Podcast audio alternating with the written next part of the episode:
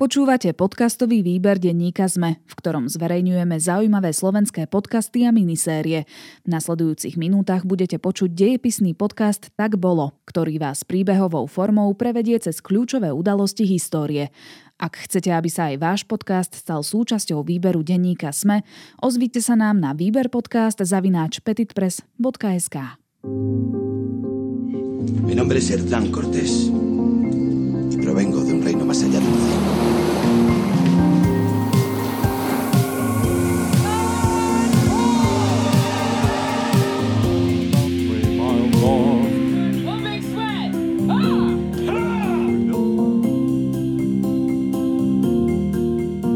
Vítajte opäť v dejepisnom podcaste Tak bolo, kde cez príbehy obyčajných ľudí sa snažíme priblížiť jednotlivé kapitoly stredoškolského dejepisu a teda rozoberáme rôzne obdobia. V dnešnej časti sa s historikom Jurajom Jeleňom, ktorý tu sedí oproti mne, pozrieme na zámorské objavy. Tie prvé, alebo jedny z prvých, alebo takých tých najvýznamnejších. Juraj, vítaj. Dobrý deň.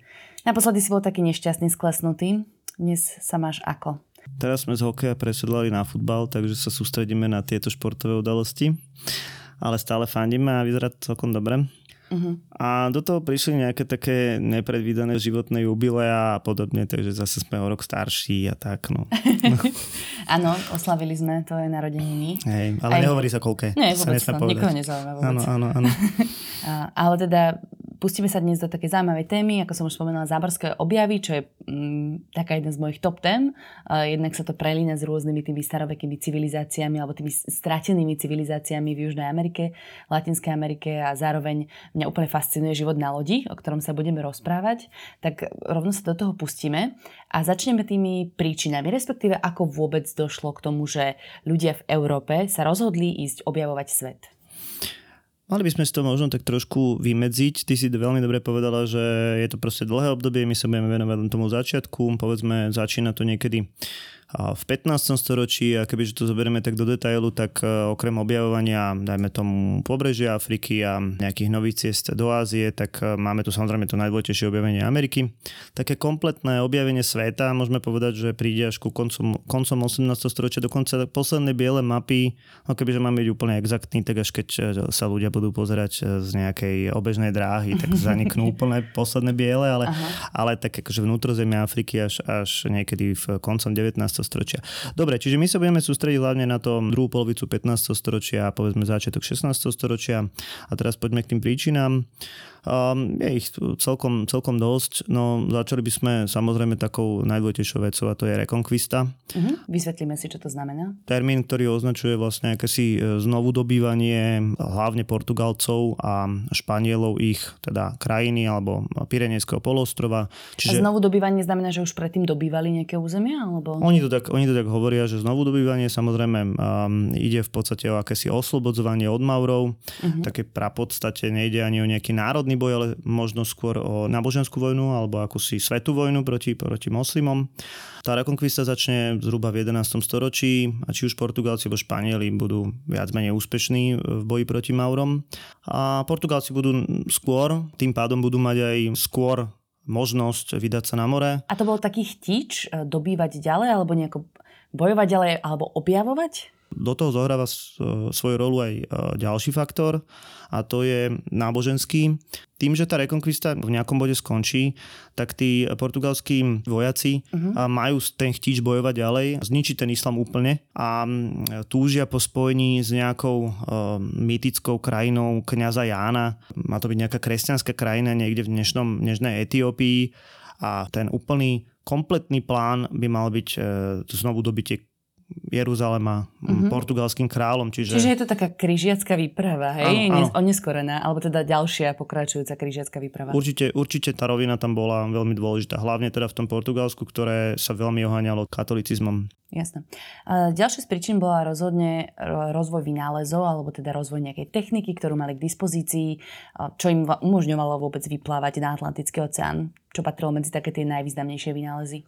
Tak e, objav v podstate lode alebo typu lodí, ktoré dokážali, dokázali uniesť uh, už istý tovar. Boli to karavely alebo karaky, to sú typy lodí, lodí, ktoré už uniesli desiatky tón, aby som povedal možno už nie, na konci 15. Storoč, storočia aj stovky tón. Uh-huh. A to mhm. bolo veľmi dôležité pri prekonávaní väčších vzdialeností, pretože uh, v stredoveké lode neboli také, že by neprežili tú cestu cez Atlantik, dajme tomu, ale jednoducho neuniesli dostatočné množstvo potravy na pitnej vody. To je zaujímavé spomenúť, čo sme na začiatku ešte nespomínali, že uh, prví moreplavci, ktorí napríklad prišli aj na územie Ameriky, boli vikingovia, ktorí sa dokázali plaviť vo veľa menších plavidlách. On, oni vlastne sledovali hlavne teda pobrežie a popri Grónsku, Islande a v podstate prekonávali relatívne e, malé vzdialenosti Aha. na otvorenom mori. Že to mali bližšie teda, hej? Mali to mhm. pomerne bližšie a treba povedať ešte aj to, že Európa na to zabudla kvôli, pravdepodobne kvôli ochladeniu, že tá cesta sa v podstate uzavrela a hlavne vikingovia o tom asi nikomu nepovedali, hej, že, že, tam, že tam boli. Hej, mm. no. Ale áno, oni boli samozrejme tí prví zhruba okolo roku to, toho 1000 alebo 955 až 1000, tak sa to tam kladie. Mm. Ale teda tu čakali južania na uh, lepšie vybavené loďky. Áno. A samozrejme, okrem lodí sú to mm, oveľa zlepšenie navigácie, vytvárania map, vlastne používanie kompasu, vytvára sa vlastne nejaká mapa hviezd, podľa ktorej sa dá navigovať. Takže to, to všetko zohráva mm, veľmi dôležitú rolu, tieto, tieto nové vynálezy. Možno taká motivácia, okrem toho, že šírenie kresťanstva a šírenie viery a nejaké ďalšie boje, bolo aj ekonomické obohacovanie predpokladám, že nešli tam tí Portugálci teda len za šírením dobra. Určite to bola, by som možno povedal, ešte pred tou vierou. Mm. A v roku 1453 sa uzavrie cesta na východ, pretože osmanskí Turci obsadia Konštantinopol. Dnešný Istanbul. Dnešný Istanbul. A tým tá najznamejšia hodvabná cesta, ktorú, ktorú Európa poznala ešte od Marka Póla a, a podobne, e, sa v podstate stane veľmi komplikovanou, alebo teda prejsť ňou sa stalo veľmi komplikované. A ten obchod s Áziou, ktorý bol pre Európu veľmi výnosný, tak ten um, by Portugalci veľmi radi by ho obnovili, respektíve by ho ovládli, alebo chceli ho ovládnuť. Čiže jedna z motivácií bola nájsť nejakú novú cestu do Ázie, respektíve do Indie uh-huh. a priniesť do Európy uh, veľmi cenené koreniny, alebo respektíve iné, iné komodity, ktoré boli samozrejme veľmi cenené. Tým pádom samozrejme zohráva tú rolu aj honba za zlatom aj keď... Uh, Ale to netušili, že v Južnej Amerike bude toľko zlata. Netušili, že Južná Amerika vôbec bude. Nevedeli, nevedeli samozrejme, že žiadna Amerika nejaká existuje a v Ázii sa hovorilo, že je veľa zlata, uh-huh. ale vôbec, vôbec nevedeli nejakým spôsobom postihnúť.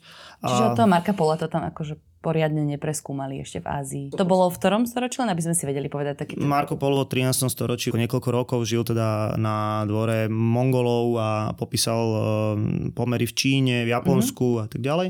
A mm, to zlato, eh, samozrejme, to bola veľká motivácia. Ceny zlata v Európe boli v podstate na svojich maximách, takže mm, nájsť nejaké nové odbytišťa, alebo teda nálezišťa zlata, tak to by bolo super. Ale treba povedať, že toto bolo skôr motivácia pre Španielov ako pre Portugalcov.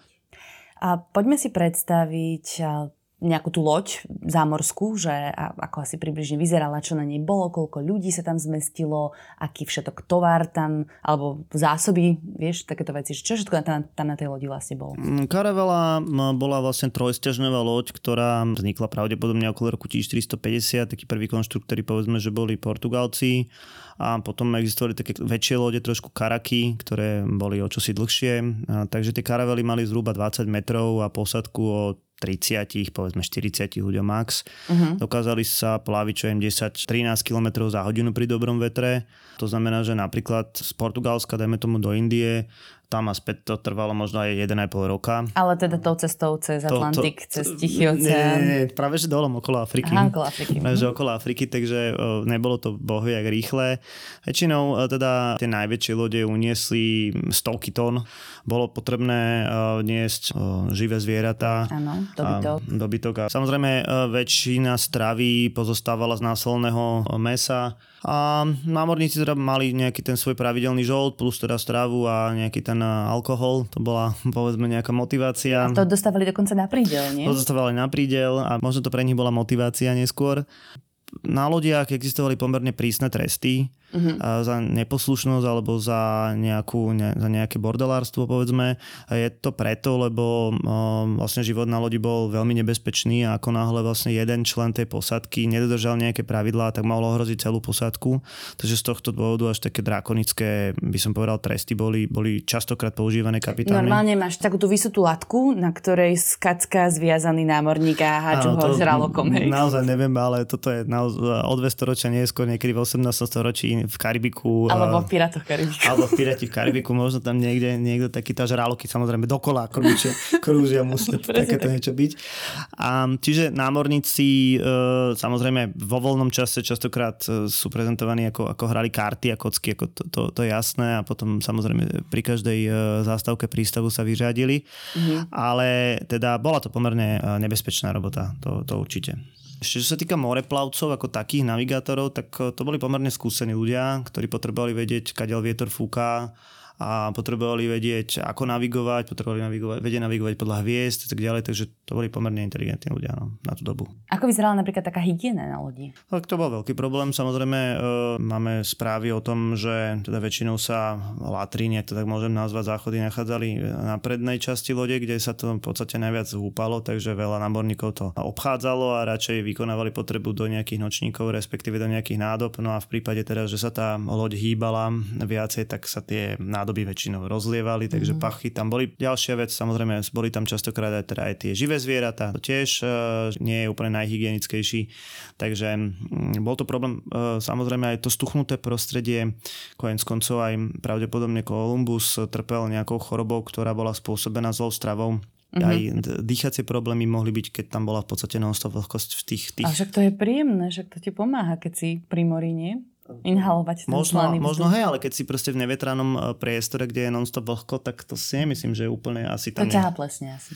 Ťaha plesne, ale neviem, no, tak asi, asi to... Hm. No viem si predstaviť, že to asi nebolo úplne príjemné, asi aj preto tam v kuse tými ryžiakmi, tými kartačmi šurovali podlahu. To je naša romantická predstava asi, ale s časom došli na to, že im pukajú žily Fíha. A že im vypadávajú zuby z nedostatku vitamínu C, hej, Aha, ako skorbut. Samozrejme, môže to skončiť smrťou. A to toto... bol ten nedostatok nejakej zdravej, no, čerstvej stravy hlavne. Vitamínu C, uh-huh. vyslovene vitamínu C, hej, čiže to bola vec, ktorá sa časom ukázala. No nebolo to bohvie čo, samozrejme, ale bola to robota, ktorá povedzme bola dobre platená. Tak no.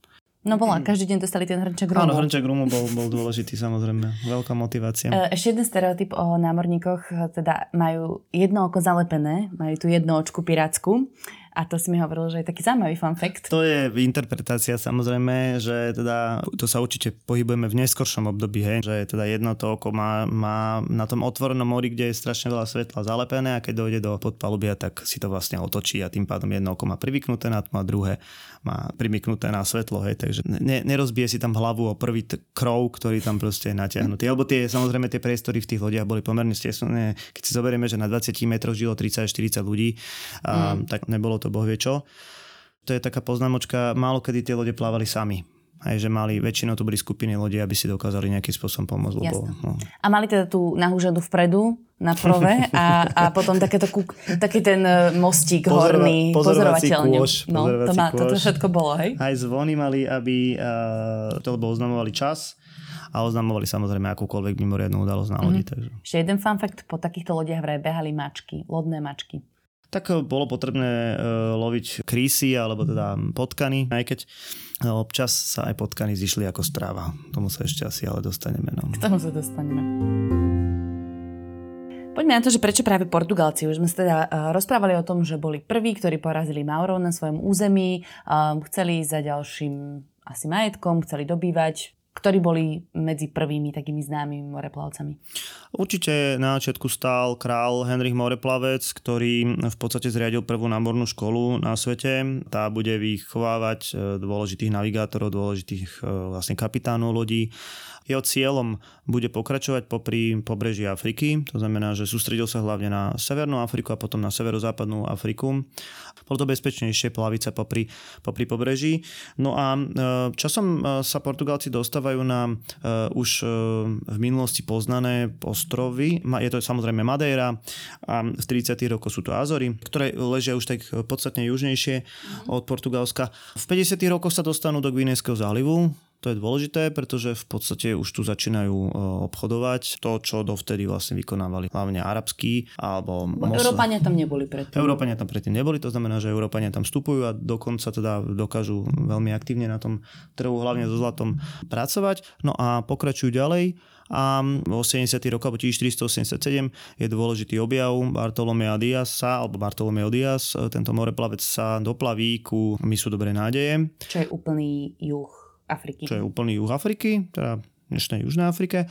On to pôvodne nazval, že uh, Miss Búrok, lebo proste nemohol pokračovať, ale král neskôr premenoval to, že na Miss Dobrej nádej, pretože otváral cestu. Tu možnosť dostať sa do Indie. Uh-huh. Oni vedeli si predstaviť, že kde asi približne sa dostali a teraz ako ďaleko to asi bude do, do Indie? Podľa mňa vzdialenosti vôbec e, nevedeli odhadnúť, ale približne vedeli teda, že keď sa vydajú na severo-východ, tak dôjdu, dôjdu niekam do Perského zálivu, respektíve do Bengalského zálivu.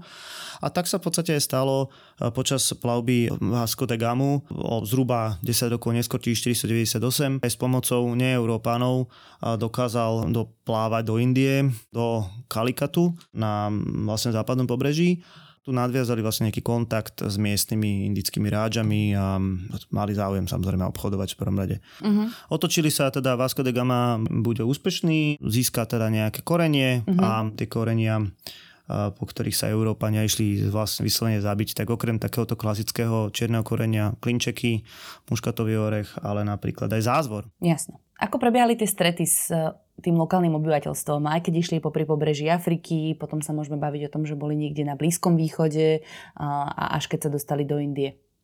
No, e, samozrejme v tom Guinejskom zálive sa Portugálci správajú inak ako v, dajme tomu, v Indickom oceáne, keďže Indický oceán je pomerne nebezpečné miesto.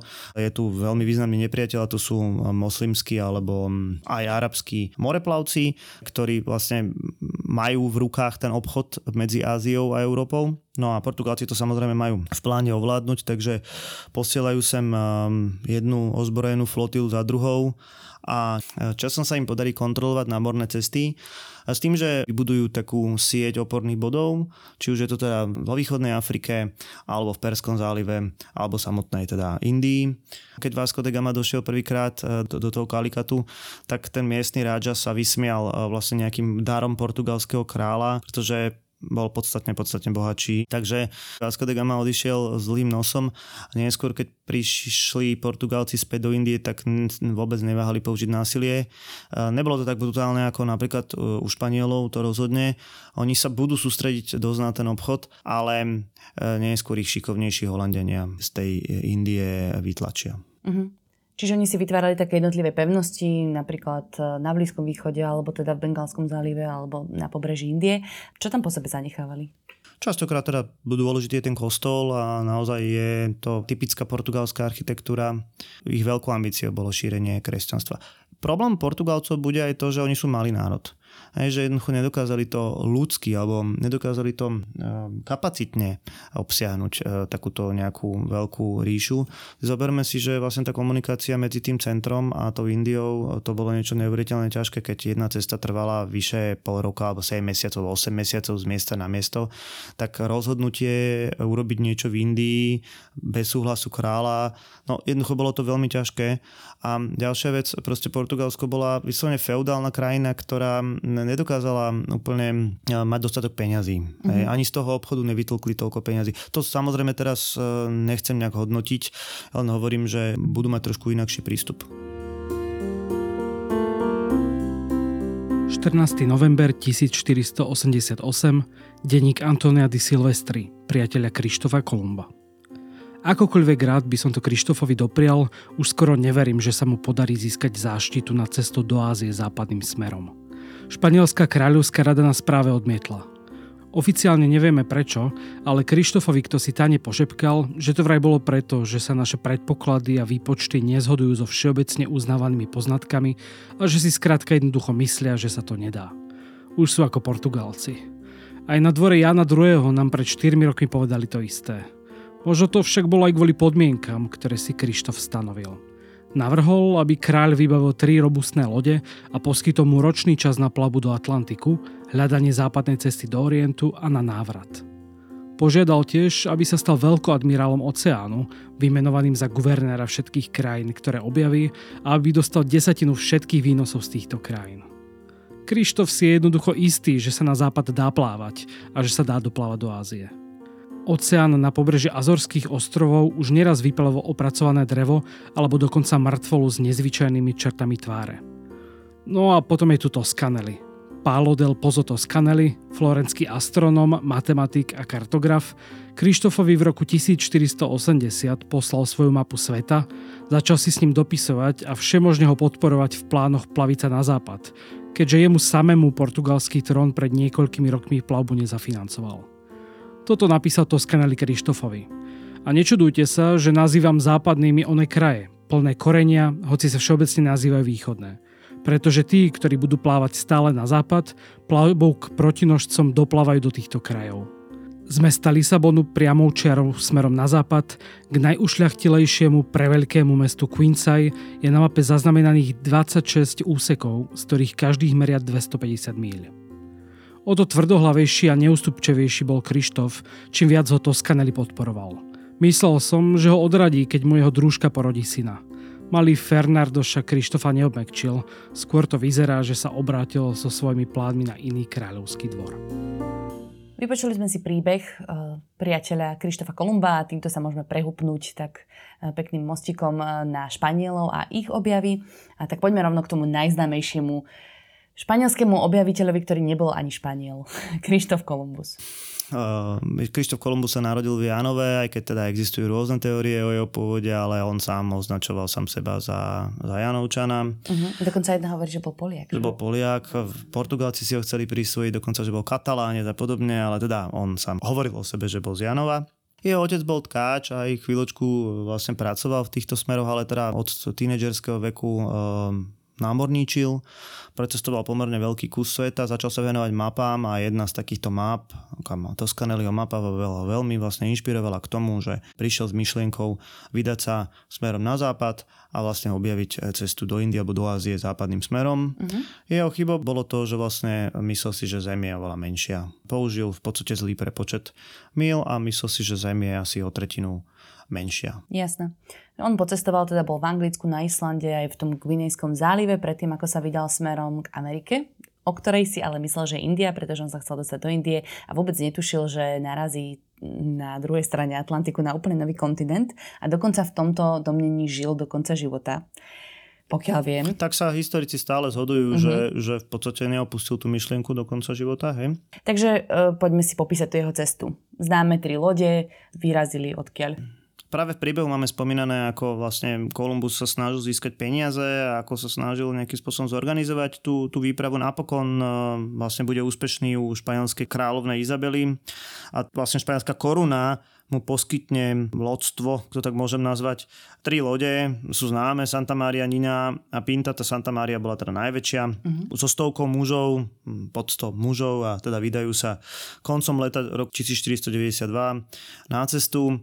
Po 33 dňoch pristanú na jednom z Bahamských ostrovov, ktorý Um, Kolumbus sa názve uh, San Salvador. Uh-huh. Takže netrvalo to až tak dlho, 33 dní. To príde také v pohode. Nie, on čakal podľa mňa určite dlhšie a tým, že teda rátal, že je niekde v Japonsku, uh-huh. a tak uh, bol teda prekvapený Milo. A, no, tu sa začína tragédia amerických indiánov. On vlastne už pri prvom vylodení uh, stretol tzv. Aravakov, to boli kmeň, ktorý teda obýval tie ostrovy. Uh-huh, čiže nejaký karibský kmeň. Karibský kmeň, ktorí neboli bohojakí um, mocní, ale myslím tým dobre stavaní, hej, že väčšinou boli nižšieho vzrastu a um, nahota pre nich absolútne bola prirodzená. Uh-huh. A potom um, sa vylodil na Haiti, kde vlastne aj na Vianoce stroskotala Santa Maria, z ktorej materiálu postal pevnosť, e, ktorá sa volá Navidat. Uh-huh. A bude to prvá taká báza európska na americkom kontinente a vydal sa na cestu späť. Ešte predtým zobral viacerých indiánov, alebo teda Tých je to miestne obyvateľstvo. Hej, viacerý ich doslova teda ulovil a došiel do Španielska, kde sa s neho stala v podstate okamžite celebrita. Uh-huh. My hovoríme o Indiánoch, len to je také teda zaujímavé a možno aj dôležité si vysvetliť, že on si teda myslel, že prišiel do Indie, preto sa volajú Indiáni. Uh, známy fakt, ale to som len tak chcela na pripomenutie. Je veľmi dobré. A okrem toho samozrejme doniesol aj nejaké plodiny, bavlnu, aloe, to, to používali tí Jarvakovia, takže niečo, čo malo efekt do budúcna. No zlato, to bol problém, on naozaj by chcel zlato, ale, ale zatiaľ ho nedonesol. Každopádne pred monarchami, pred Izabelou a Ferdinandom veľmi preháňal a dostal prísľub samozrejme na ďalšiu výpravu, uh-huh. kde už teda neboli 3 lodičky, ale 17 lodí a skoro 1200 námorníkov, no to už bolo hneď o inom. Takže tá druhá výprava sa vlastne vydá na cestu prakticky hneď v roku 1493. Počas nej objaví teda viacero e, dnešných karibských ostrovov, e, napríklad Portoriko alebo Panenské ostrovy. Tu sa už teda veľmi brutálne správa k Indianom. 15. marec 1493 denník Ines Brasa, dvornej dámy Izabely Kastilskej. Vďaka milosrdenstvu nášho pána sa výprava Krištofa Kolumba šťastne vrátila a on sa mohol postaviť pred našich panovníkov a zvestovať im všetko, čo na svojej úžasnej ceste videl. Ázia musí byť neuveriteľný kraj, podľa rozprávania pána Kolumba. Hovoril, ako v Indickom mori objavil mnoho ostrovov obývaných mnohými ľuďmi a i hneď všetky získal do rúk nášho kráľa. Keď to verejne vyhlásil pred domorodým obyvateľstvom a rozvinul kráľovskú štandardu, nikto neodporoval. Ostrov Juana, rovnako ako ostatné v jeho susedstve, sú vraj mimoriadne úrodné, obkolesené bezpečnými vodami. Ostrovom pretekajú široké rieky, okolo sa týčia veľmi vysoké hory, je plný najrôznejších stromov, siahajúcich až ku hviezdam. Na inom ostrove, menom Hispana, je aj hojne pastvín, lúk a hájov a ovocia iného ako na Chuane. Hispana tiež oplýva mnohými druhmi kovov, napríklad zlatom. Obyvatelia sú neozbrojení a vraj plachí. Keď ale uvidia, že im nič nehrozí, sú naklonení výmene cenností za maličkosti alebo dokonca ochotní cennosti darovať – Pán Kolumbus im dal veľa krásnych vecí, ktoré si priniesol so sebou, aby si získal ich náklonnosť, aby sa mohli stať kresťanmi a mohli milovať nášho kráľa a kráľovnú a kniežatá a všetok ľud Španielska. A tiež, aby mohli dychtivo hľadať a zhromažďovať a dávať nám to, čím oplývajú a my to veľmi potrebujeme. Takto pán Kolumbus povedal a potom sa audiencia skončila. Okamžite sa však začalo na dvore šepkať, že sa iste čoskoro vydá na ďalšiu plavbu – už teraz sa neviem dočkať jeho návratu a rozprávania o ďalších dobrodružstvách. Kolumbus sa potom ešte do konca svojho života otočil do Ameriky dva razy. Kedy sa dostal na tú pevninskú Ameriku? To bolo pri poslednej plavbe, alebo pri poslednej jeho plavbe. To počas štvrtej výpravy 1502 zhruba. Dostal sa prvýkrát do Hondurasu dnešného a konečne teraz sa dostal k nejakému takému väčšiemu množstvu zlata.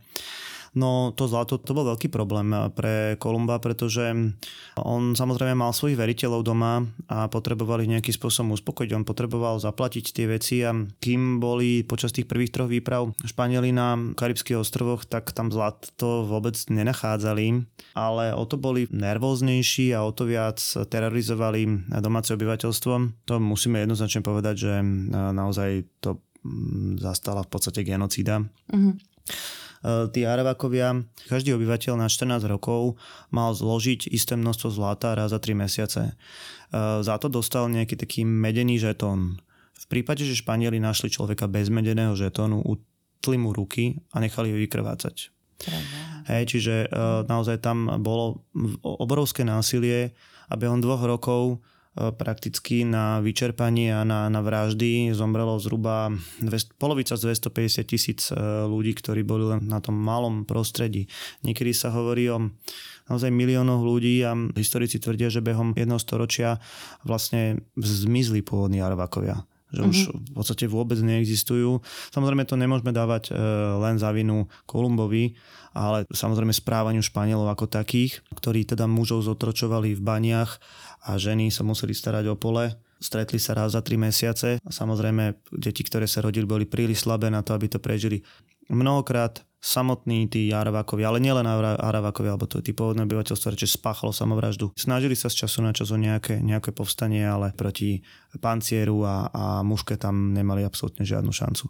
A to sa teda dialo aj na tej pevninskej Amerike, kde boli celkom rozvinuté civilizácie Inkov, Aztékov. Áno, toto je veľmi tienistá stránka. Naozaj treba povedať, že Kolumbus objavil Ameriku na jednej strane, aj keď teda tvrdil, že nie a, a urobil tým pádom naozaj veľmi, veľmi dôležitú vec pre svetovedenie. Na druhej strane naozaj tí Španieli um, sa správali veľmi brutálne v týchto oblastiach.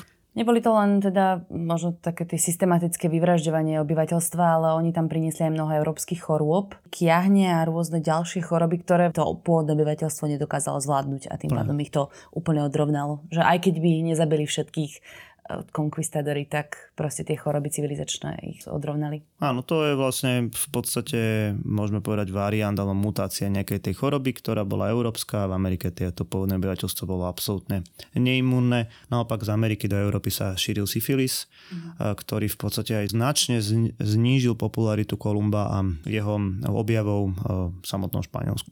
Čiže Kolumbus vlastne skončil ako nepopulárny nakoniec.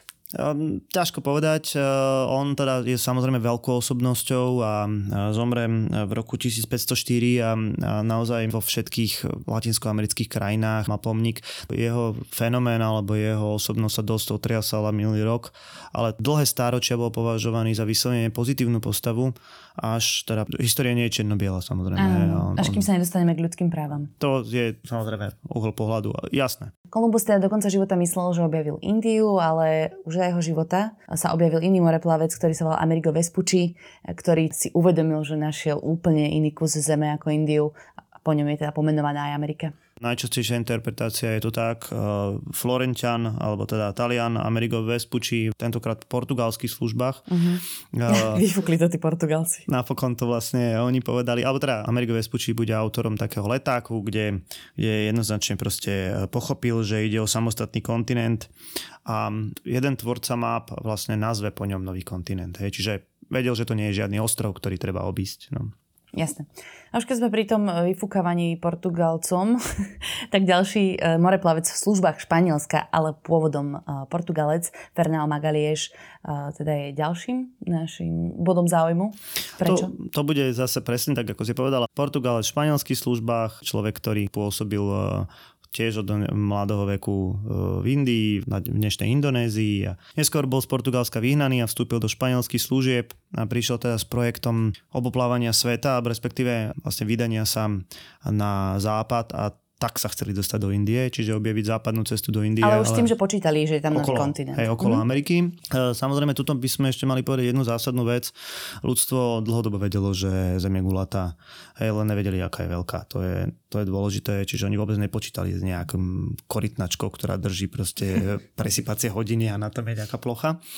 A toto bola teda veľká expedícia Fernanda alebo Fernanda Magalienša, ktorému trvala naozaj zhruba 3 roky objavil Tichý oceán po naozaj strasti plných cestách, kedy sa mu vzbúrila posádka na jednej lodi, musel, musel vlastne zimovať e, pri Južnej Amerike, prekročil ohňovú zem, čo je teda naozaj pre, pre moreplavcov jedno veľmi problematické miesto dodnes. No, to je teda ten spoj medzi Tichým a Atlantickým oceánom na juh od Patagónie. Áno, ako prvý Európan vstúpil do Tichého oceánu, ktorý aj tak nazval Oceáno Pacifiko a, a pritom teda samozrejme, že viacerých e, dnes asi musí trafiť člák pri pretože je to naozaj veľmi búrlivý oceán.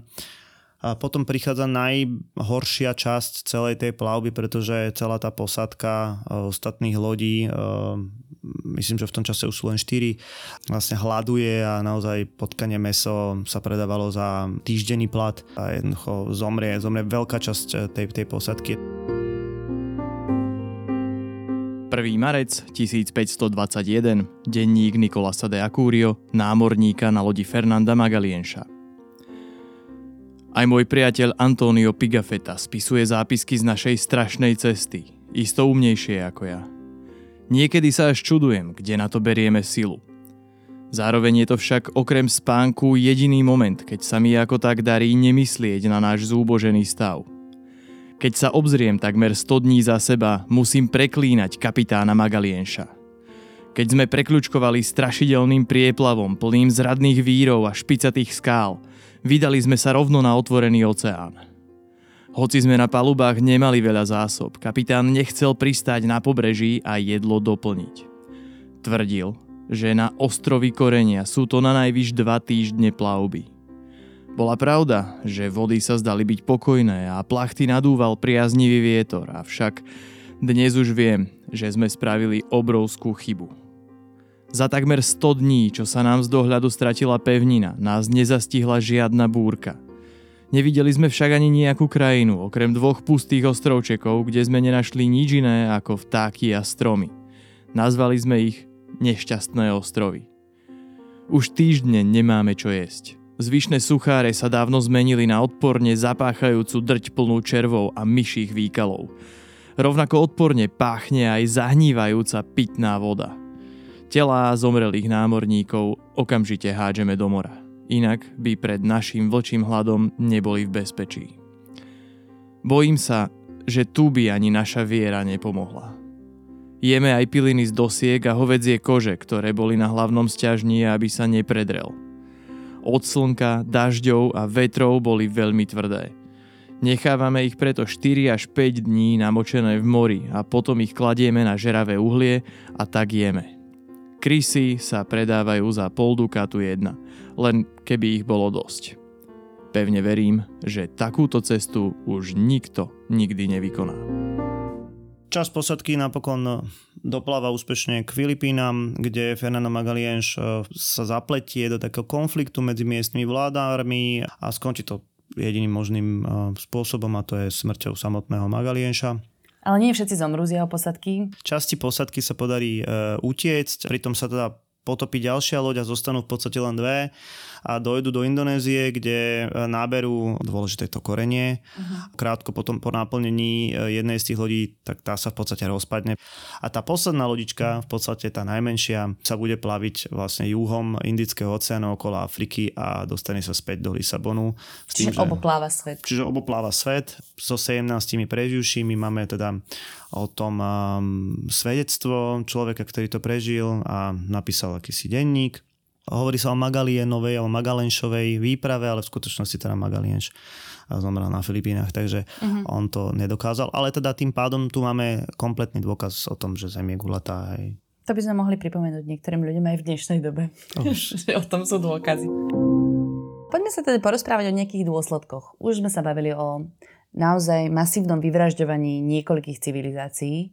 Rozprávali sme sa o chorobách, ktoré sa posúvali medzi Európou a tou Južnou Amerikou, Latinskou Amerikou. Aké ďalšie dôsledky mali tieto zámorské objavy? Jednu dôležitú vec sme nepovedali a to je v podstate také rozdelenie sfér vplyvu. V roku 1494 sa vlastne stretli Španieli a Portugálci a vytvorili akúsi pomyselnú čiaru, ťahnúcu sa, ťahnúcu sa povedzme stredom, stredom Atlantiku a dohodli sa za prítomnosti pápeža, že všetko na východ do tejto čiary bude vlastne portugalskej sfére vplyvu, naopak všetko na západ bude španielskej sfére vplyvu. A v podstate je zaujímavé, že táto čiara sa tiahla aj časťou Brazílie.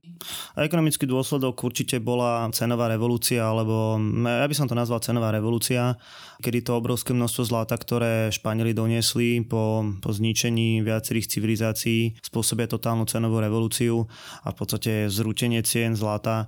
Bude to samozrejme mať aj negatívne, ale aj pozitívny efekt, hej, mm-hmm. že v mhm. podstate to môže motivovať, dajme tomu polnohospodárov k práci. Samozrejme dovezú sa nové plodiny, tak ako sme hovorili bavlna alebo kukurica alebo zemiaky samozrejme. Um, Toto z toho bude Európa ešte žiť roky. To bude veľmi, veľmi dôležité samozrejme. Mm-hmm. Čo týka možno nejakých tých centier, ktoré dovtedy fungovali ako naozaj také kultúrne a obchodné centra, čo bolo napríklad Janov, eh, Benátky, všetky také tie talianské mesta, tak teraz sa to vlastne presunulo niekde inde, lebo obchod sa v podstate presunul do stredozemného mora, do Atlantického oceánu. Tu máme aj mm, dôkaz, alebo je to prvá príčina, prečo západná Európa je vyspelejšia, aj pretože sa sem naozaj premiestnili e, centra obchodu, či už to bol Lisabon, Amsterdam, Antwerpy, konec koncov Kodan, Londýn, to všetko samozrejme ležalo na, na správnej ceste, pretože my sa samozrejme nerozprávame len o Španieloch a Portugalcoch, ale do toho objavovania sveta sa zapoja aj ostatné západoeurópske veľmoci. Čiže budú to Holandiania, Angličania, Francúzi, Dáni a tak ďalej. A toto bude veľmi dôležitá vec, že tie staré talianské centrá, ako si povedal Jano a Benátky, úplne odídu ale mm, dôkaz aj tej, tej starej slávy je, že práve tí prví moreplavci boli mnohokrát uh, odtiaľto. Uh-huh. Hej. Uh-huh. Ďalším možno takým dôsledkom je, že naozaj svet objavil, Európa objavila niečo nevydané, s čím vôbec nepočítali a to veľmi rozšírilo ďalšie možno nejaké poznatky. Zmenil sa úplne chápanie sveta, či už v jednotlivých vedách, e, kartografii, geografii, biológii, botanike, to sú naozaj neuveriteľný prínos. A berme to tak, že naozaj svet sa poeurópštil. Zoberme, že celá de facto celá Amerika, nielen Severná, ale aj Latinská Amerika je postavená na tej európskej báze, európskom práve, dajme tomu, a kresťanstve, hej, čiže na tých pilieroch e, európskej kultúry a z toho hľadiska no, svet sa strašne zväčšil. Hej.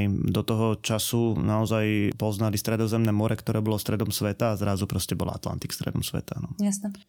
Keď si tak naznačil už vlastne Severnú Ameriku, tak kedy sa môžeme rozprávať o tom, že objavitelia z Európy prešli aj na ten severný kontinent? A už prakticky v čase Kolumba, Giovanni Caboto, ďalší Florentian, vlastne tentokrát v službách a Angličanov dostal za úlohu objaviť alebo nájsť e, západnú cestu do Indie a narazil na Severnú Ameriku. Rovnako tak napríklad Francúzi, e, Cartier, a to už bude neskôr 1534, bude tiež e, skúmať pobrežie Severnej Ameriky v tieni toho Kolumba, alebo teda tých, tých Ja už tak dodám na záver, že britský moreplavec Francis Drake sa nakoniec doplavil dokonca aj do Austrálie a načal ten posledný kontinent, okrem Antarktidy teda. Áno, to Ale je, to je už o dosť neskôr. To je práve to, čo sme povedali, že... Uh, že, že už sa to, to nebudeme rozprávať. To objavovanie sveta naozaj trvalo veľmi dlho. No. Jasne. Ešte jeden taká veľmi uh, možno negatívny dôsledok, čo to malo, tak to odštartovalo obchod s ľuďmi. No, mm, takzvaný trojuholníkový obchod to bude síce fenomén až trošku neskorší, ale teda otroctvo ako také, nie že by v stredoveku alebo staroveku nebolo, ano. samozrejme, že bolo, ale um, práve to lovenie afrických otrokov a vyváženie ich do Ameriky, tak to bolo súčasťou práve tohto obchodu. Loď s, dajme tomu, alkoholom, zbraniami a rôznymi šperkami, ale myslím tým bižutériou, uh-huh. pripravoval do Afriky, kde vlastne výmenou za tento tovar uh, získaval otrokov, ktorí vlastne predávali samotní Afričania. Tí išli vlastne do Južnej Ameriky alebo do Latinskej Ameriky, kde boli predávaní za, s obrovskými ziskami. Musím povedať, že tí preživší a z Ameriky potom išli samozrejme do Európy hotové výrobky. Mm, rôzne, Zlato, rôzne, plodiny. Hej, samozrejme, hej, ale to budeš trošku neskôr. No. Jasné. Posledná štandardná kapitola nášho rozhovoru sú nejaké popkultúrne odkazy. Čo by si odporúčil pozrieť si našim posluchačom, posluchačkám? Tak taký film, ktorý vznikol pri v podstate 500. výročí objavenia Ameriky Krištofom e, Kolumbom je teda ten film Dobitie raja z roku 1492, kde je Krištof Kolumbus e, vlastne vykreslovaný ako taký vizionár, tak by som povedal. Uh-huh. Mne sa to celkom páči. A existujú Kolumbové denníky, e, ktoré sa dajú prečítať rovnako. Existujú denníky Antonia Pigafetu, to je jeden z účastníkov Magalienšovej výpravy a vieme sa teda dočítať no, veľmi veľa vecí. Niektorých častiach je to samozrejme nudnejšie, niektorých, niektorých veselšie a niektorých veľmi teda tragické. A môžeme odporučiť aj takú odbornejšiu knižku, možno trošku odbornejšiu, sa volá, že Neznáme more, alebo Neznáme moria s podtitulom Ako Vasco de Gama otvoril cestu na východ a vlastne sleduje uh, tie portugalské prvé kroky v Indii uh-huh. napríklad, ale literatúry je pomerne dosť. No. Jasne. A ešte určite existuje veľa zaujímavej literatúry o tých pôvodných civilizáciách v Latinskej Amerike, čo mňa veľmi fascinuje, ale teda nemám na to konkrétne odporúčanie. Dobre, Juraj, ďakujem ti teda pekne za tento e, veľmi zaujímavý rozhovor o zaujímavých témach, aj keď nie možno boli vždy príjemné, ale teda jednoznačne bol to veľký krok pre ľudstvo, tak sme to mohli ukončiť. A tu už nám ostáva priestor na ďakovačku, čiže aj dnes pre vás tento podcast pripravovali Kristýna Paholik Hamárová, Juraj Jeleň a Dominika Pišťanská. Tam mala na starosti príbeh, s ktorými načítavaním nám pomohli Peter Kapitán a Lukáš Onderčanin. Lukáš Onderčanin sa nám zároveň staral tú peknú grafiku, ktorú môžete vidieť. Zvučku pripravil Vlado Bizík. No a tento podcast vznikol aj vďaka nadácii Milana Šimečku. To je už odo mňa všetko, počujeme sa čoskoro.